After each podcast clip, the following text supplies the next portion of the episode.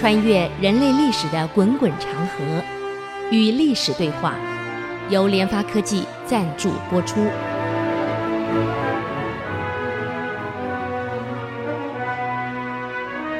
这里是 IC 之音逐客广播 FM 九七点五，您所收听的节目是《与历史对话》，我是刘灿良。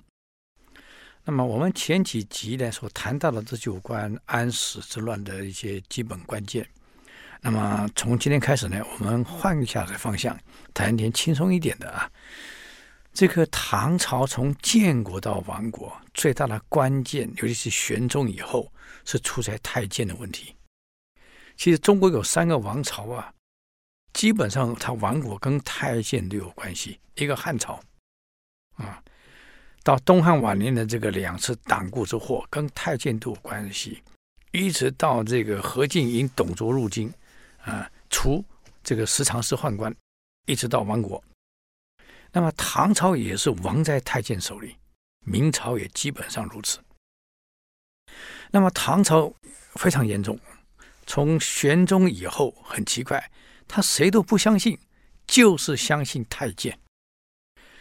所以你看，安史之乱一开始，如果是高仙芝跟这个封长清不被太监编令成害死，哥舒翰如果不是被杨国忠跟高力士联手逼他，也不至于把哥舒翰害死。这三个伟大的将领，如果不死，哪里有安史一路这么顺打到长安来？可能性不大呀，啊。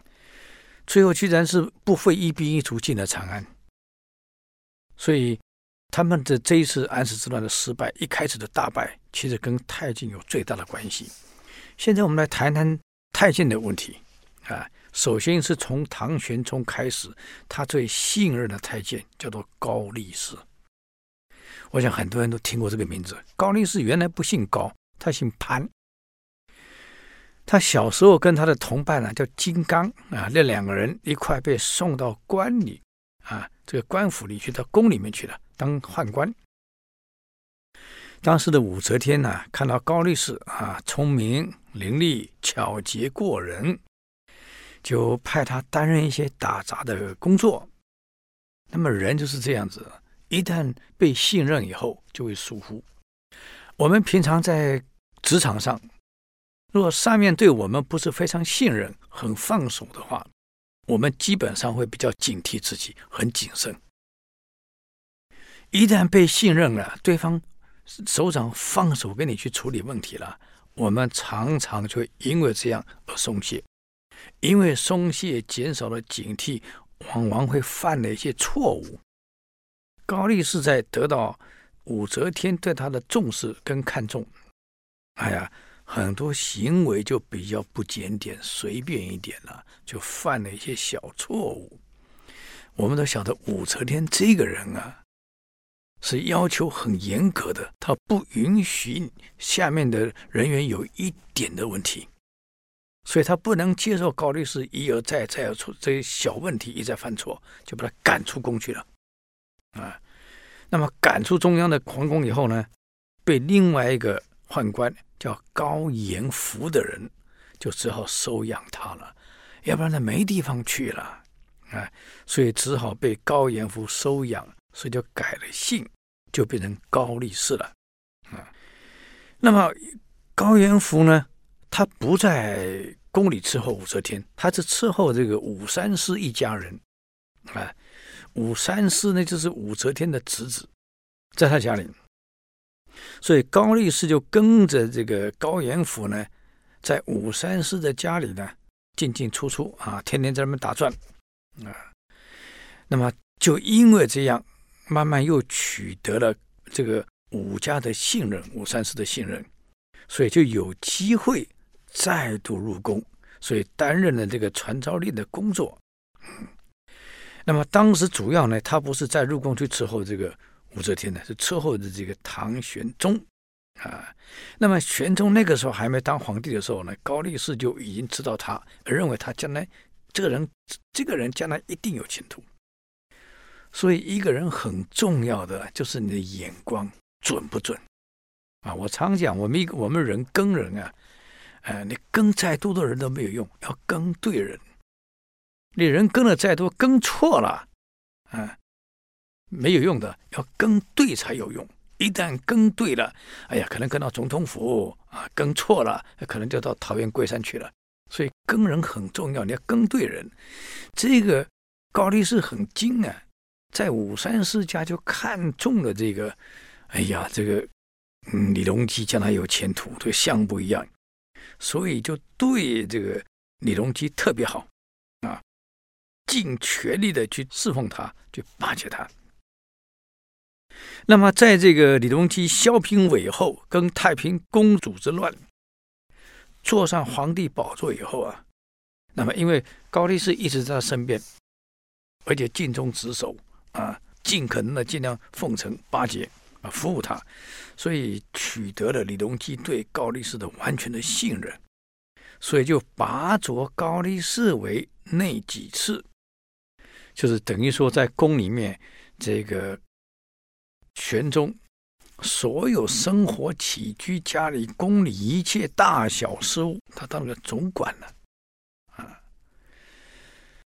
那么等于说，在作为宦官，可以在跟皇帝每天在一起啊，负责皇帝生活的起居、皇帝每生的生活，还有对内对外一切的打点。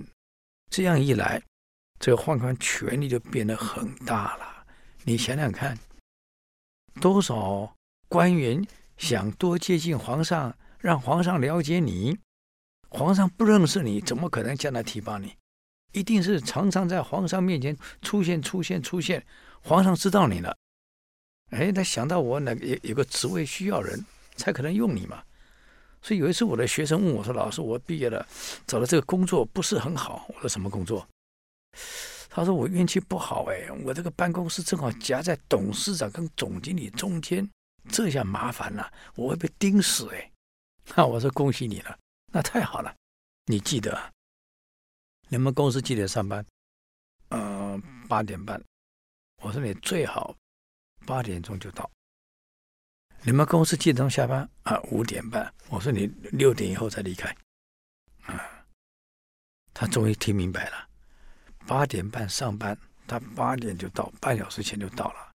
董事长来了，就在门口。董事长好，总经理来了，总经理早。就每天的董事长好，总经理早，董事长好，总经理早。下班了，大家走了，董事长、总经理离开了，他还没走，还在那边弄弄弄这个弄那个。哎，总董事长再见啊，总经理再见。就这样，两三个月下来了，这老董就问他了。你来多久了？来三个月了。你叫什么名字啊？某某人。你哪里毕业的？我哪里毕业的？这下好了，记住你了。所以有一天公司刚好缺人，某科缺人了。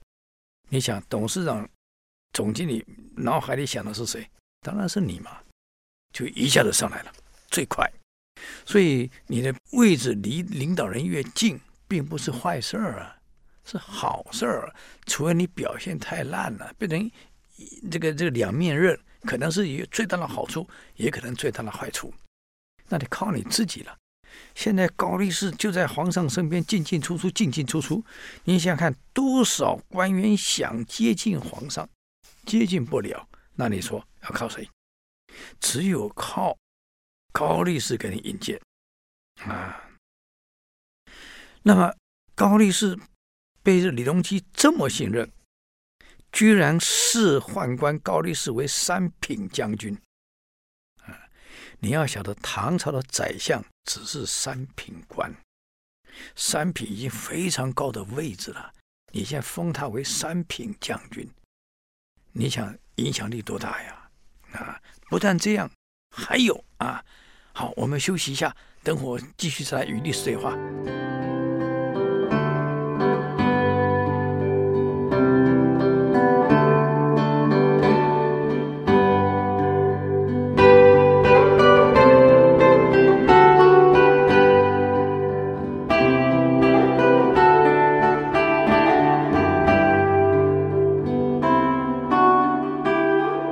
欢迎回来与历史对话，我是刘才良。那么刚刚讲到这个高力士被封为三品将军，那不得了啊！宰相也是三品啊，所以他就可以代替皇上干什么？到各地方、各州县，哎，去了解一下各地方民情，各地方情况怎么样？那你想，大家就都知道，这个老兄虽然是宦官，权力跟宰相一样啊，这么高了，而且天天在皇上身边进进出出，进进出出，宰相还没这个机会呢。所以这些地方的官员为了有机会能升官，都希望高律师在皇上面前美言两句，这个很重要啊、所以当高律师到各地方，代替皇上去了解民情的时候啊，那不得了啊！官员那是争先恐后啊，巴结、送礼、送红包。据历史上记载，送给高丽的红包啊，不能少于千名，那是很大的一个数字了。嗯，所以高丽是有钱了，就把这个钱在京师附近。什么田园啊，好的农场啊，那个好的房舍啊，通通买光，能买都买，啊。那么当然，在开元初期啊，有几个好宰相，一个是姚崇，一个宋璟，啊，这两个人从来不会依附太监，我就是这样做，啊。可是有一位呢，叫王毛仲的。是玄宗在当皇子时候的旧部属。那么你想想看，他也是从小跟这个原来你皇上啊还没当皇皇上的时候，在当皇子的时候我就跟到你了。皇上也是很信任的，也自认以为自己是皇上信任的，所以很瞧不起这些宦官，动不动就骂，甚至会打，动手打，嗯。就把这些宦官当做奴隶一样，他就不像姚崇、宋璟。姚崇、宋璟这两个人啊，那是大宰相，比你比你这个王毛纵啊，那是官位高多了。可人家虽然不依赖宦官啊，也不怎么甩宦官，但是这两个人很精明。他说宦官啊，虽然官位不高，哎。但是天天在皇上面前进进出出，这种人进出久了，皇上会依赖而且相信，讲的话皇上会听，所以这种人你不能得罪他呀。所以姚崇、宋璟就很谨慎，因此没有什么问题。可是王毛仲这个人啊，他不了解这一点，对宦官动手骂，动手打，所以所有宦官对他恨之入骨。可找不到报复的机会呀！啊，很讨厌这个人。而偏偏王毛仲这个人，他原来是高丽人，他是唐开国的功勋。谁开国？唐玄宗开国的功勋。虽然很奉公职守，也很正直，也不避权贵，啊，而且又是掌管了皇帝卫队，这个皇帝卫队他来主管的，因为皇帝信任他嘛，从当皇子就跟他在一起了。但是因为这样，大家怕他，他更嚣张，动不动打骂啊！连高力士都被他骂过，你看也被他整过，那心里的恨你可想而知。所以，我们人跟人交往是这样，不管你瞧不起哪些人，尤其那些像宦官的小人，你更不能得罪。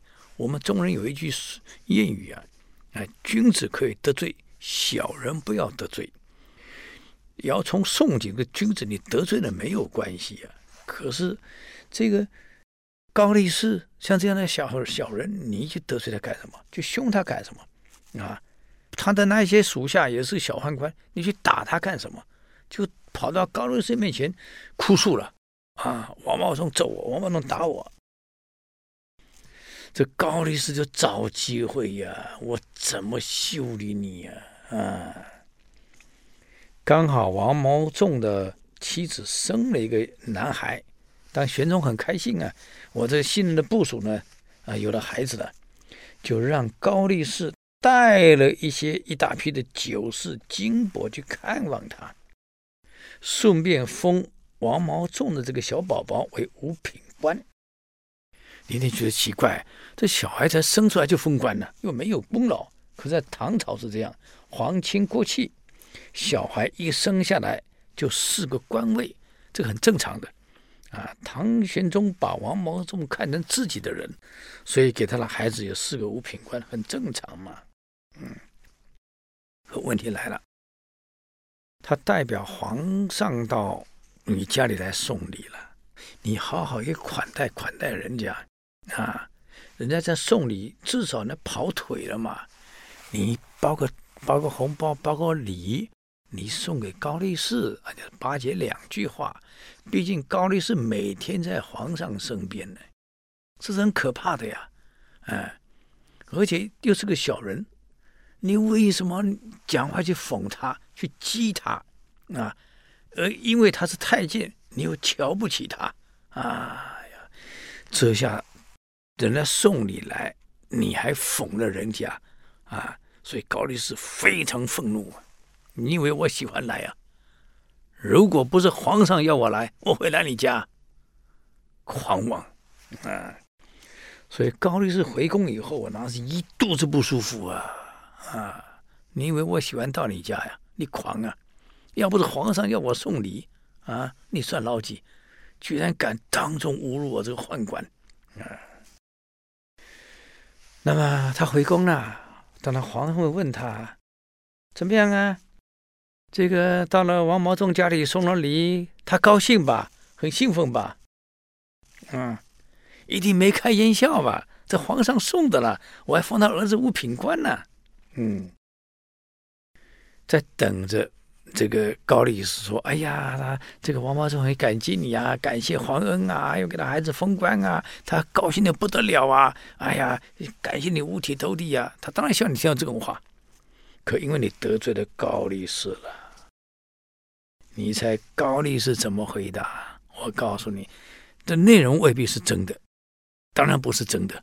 可是从高力士的嘴里讲出来，他代表皇上到到这个王毛仲家里去送礼，回来传了这个话，你想皇上当然当真了。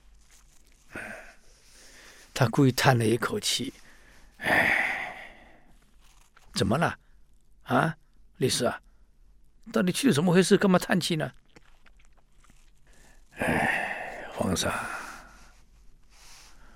我到他家去送礼，说是皇上送来的，封你的孩子为五品官。这个王毛仲啊，不但不感谢，还抱着孩子对臣说：“嗯，他居然这样说。”我这个孩子怎么只封五品呢？啊？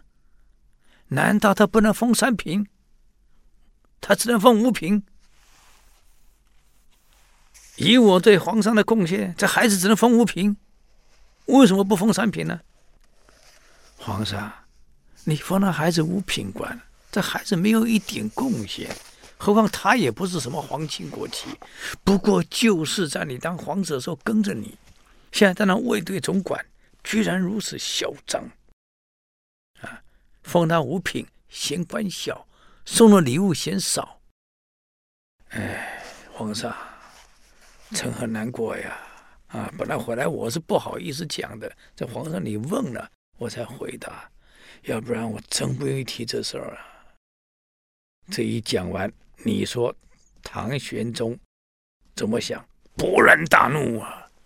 混账啊！啊，太过分了！结果怎么样？哎，我们休息一下，等会儿再回来与历史对话。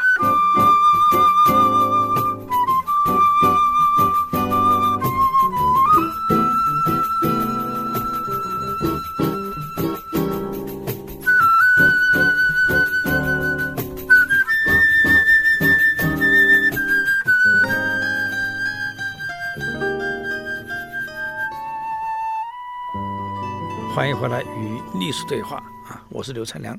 刚刚讲到这个，皇上给他孩子封了个五品官。现在你一讲，我儿子干嘛封五品啊？就不能封三品啊？我对国家的贡献，哎呀，这高力士这个传话未必是真的，我们要搞清楚啊！我估计王毛仲再大胆，这个话不敢这样说。可经高力士这么一扭曲一转，皇上当然认为是真的了。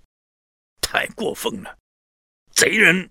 你看，皇上骂他贼人啊！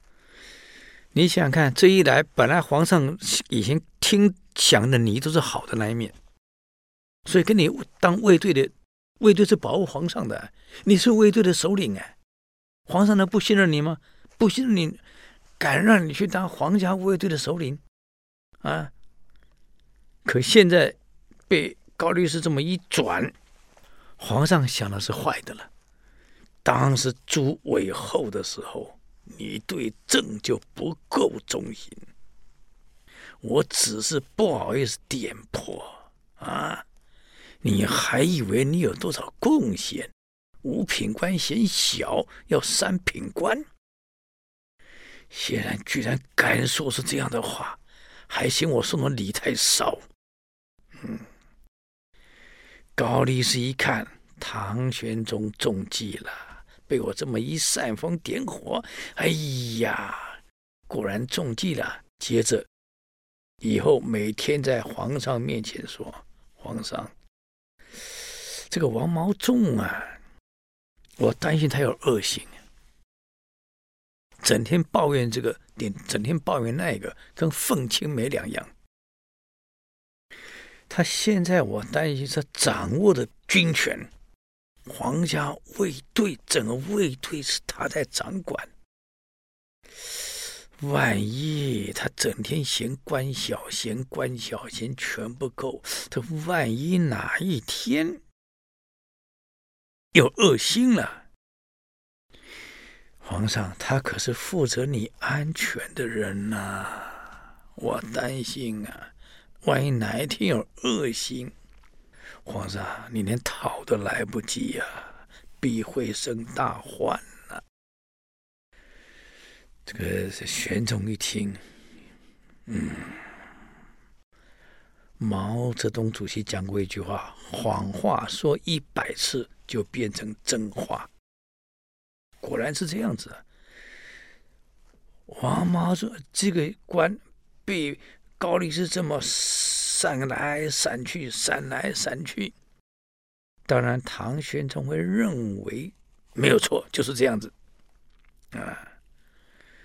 最后，唐玄宗将王毛仲处死了，为避免他造反。一个好好的官员，他哪里有造反？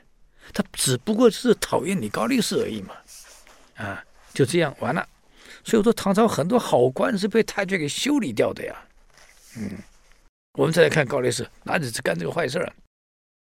你要晓得，这个高力士权力越来越大，一直在他身边，所以四方各地来的奏章奏折一定先经过高力士，才转给唐玄宗，到玄宗手上。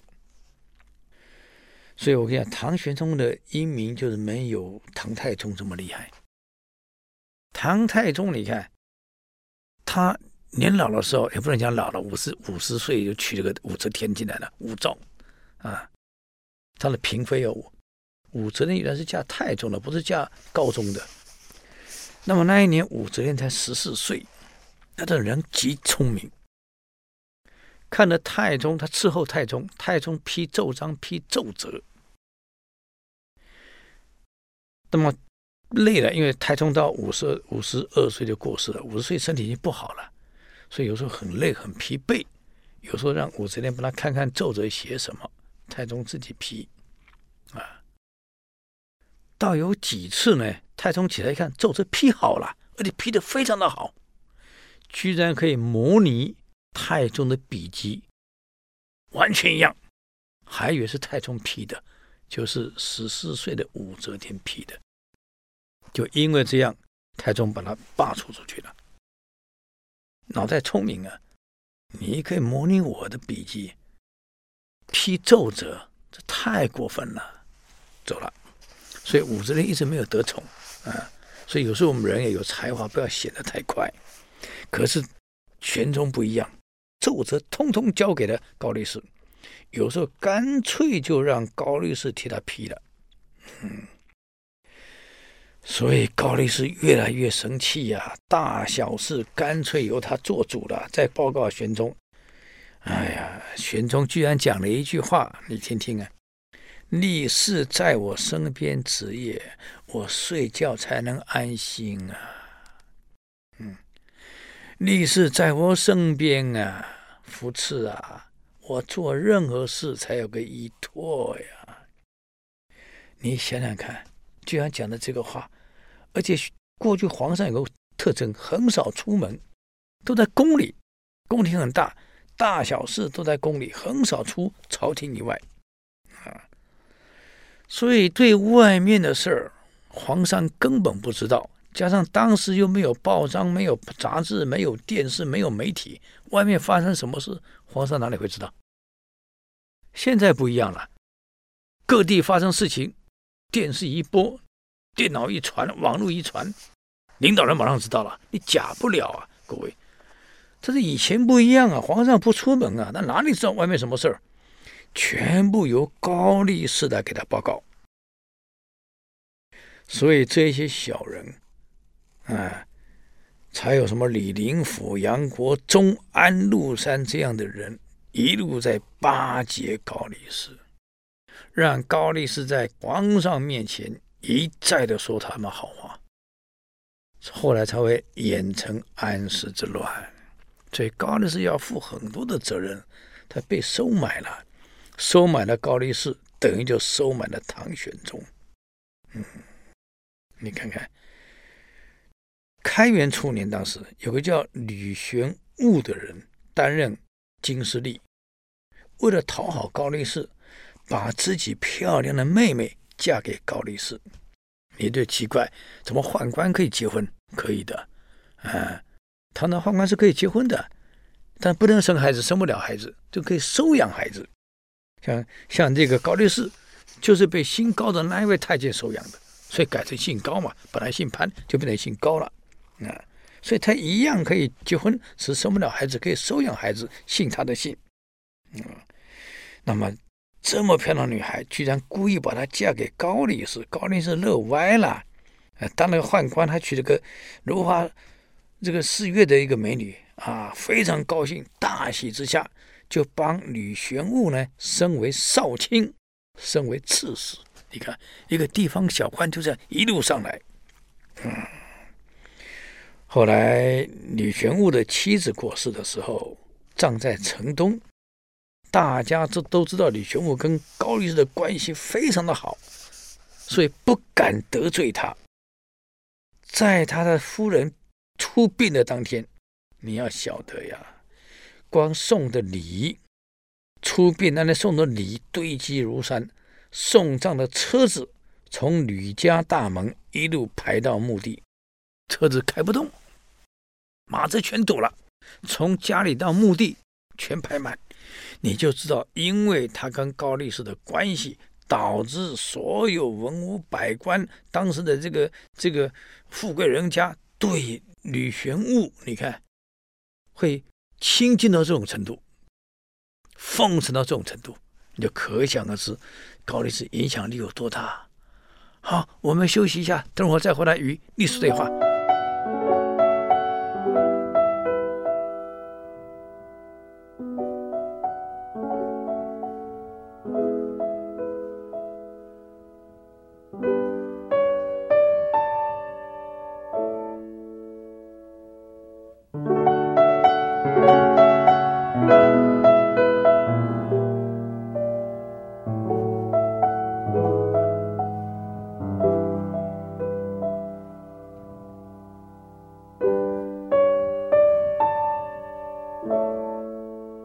欢迎回来与历史对话，我是刘灿良。刚刚讲到几个例子了，像这个被他害死的啊王毛仲，还有你看奉承他的吕玄悟，还有呢很刚正不阿的姚崇宋璟啊，还有一再巴结他的杨国忠啊、李林甫、安禄山等人。嗯，那么到了天宝初年，从开元到天宝了。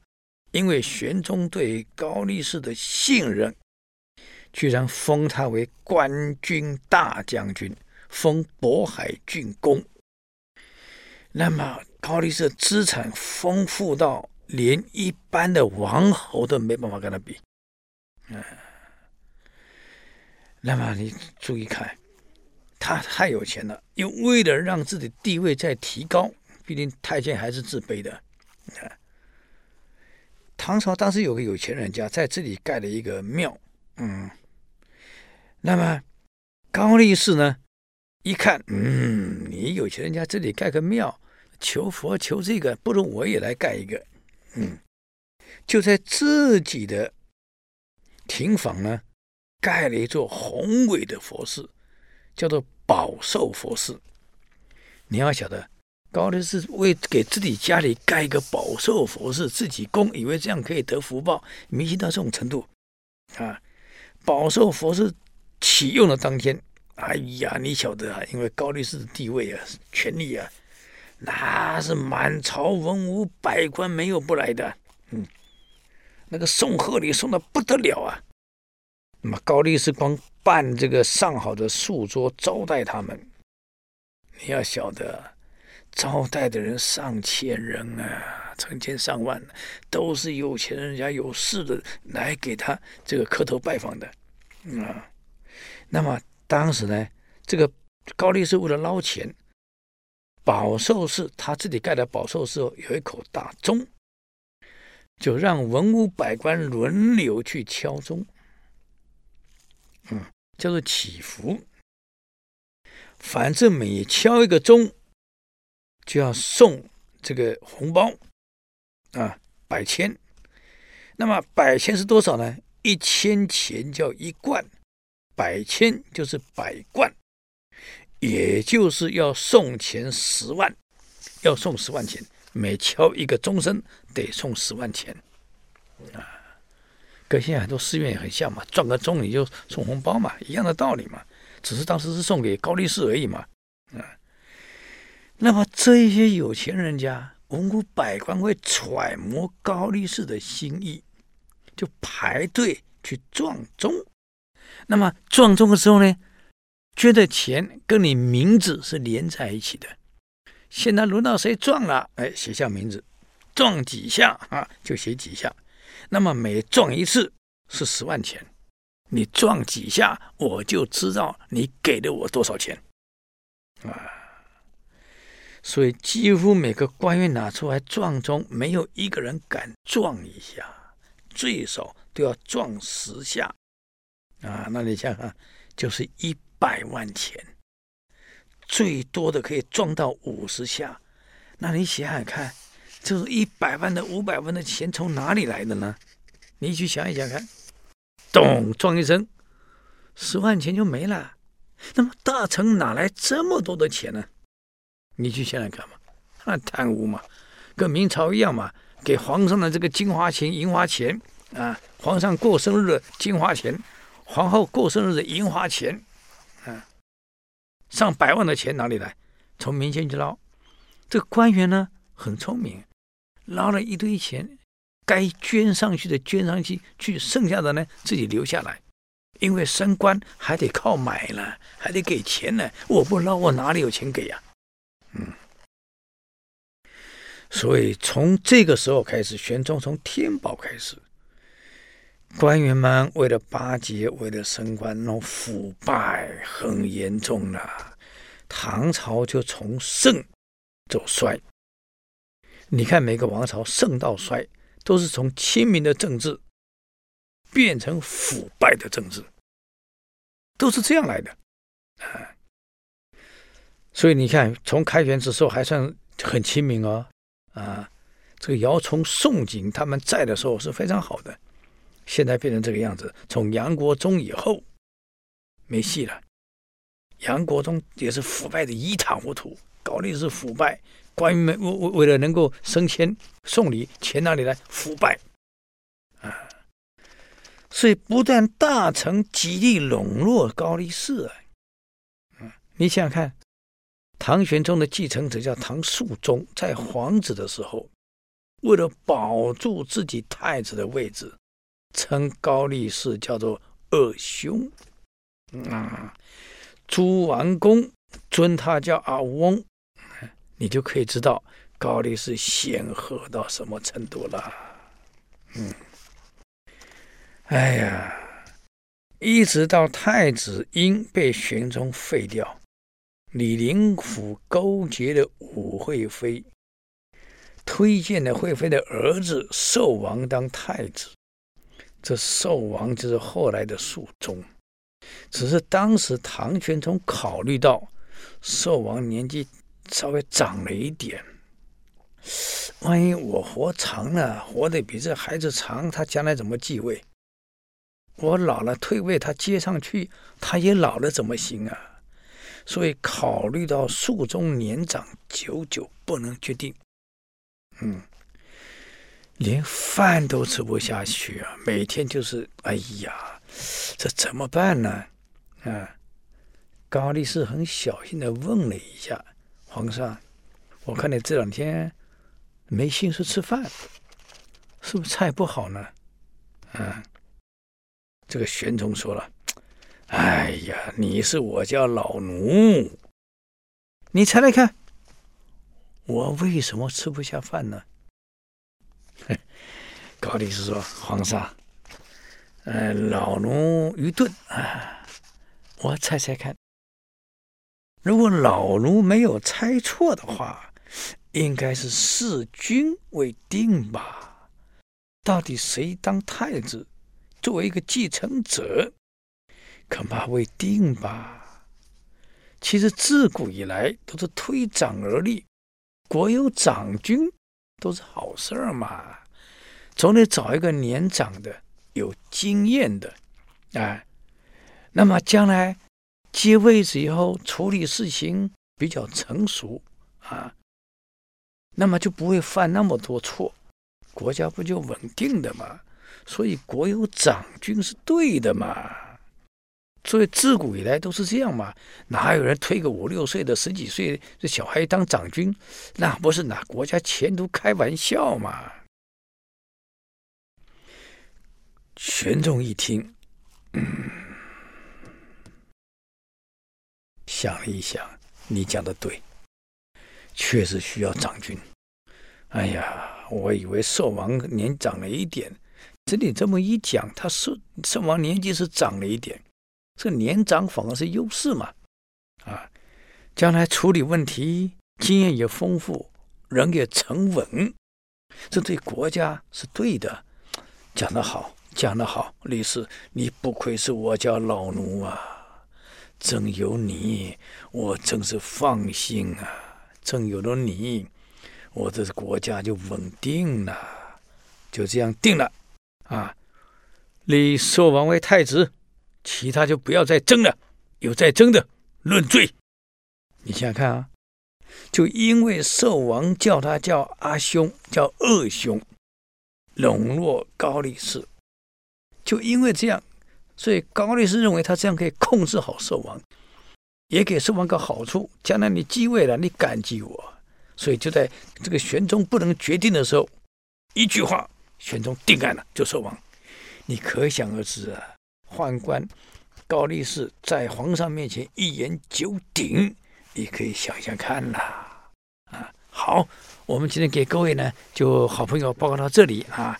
如果对我们的这个内容啊有什么建议，请到我们 IC 之音网络留言啊。我们的网址是 triple w 点 ic 九九点 com，与历史对话，下周再见，谢谢。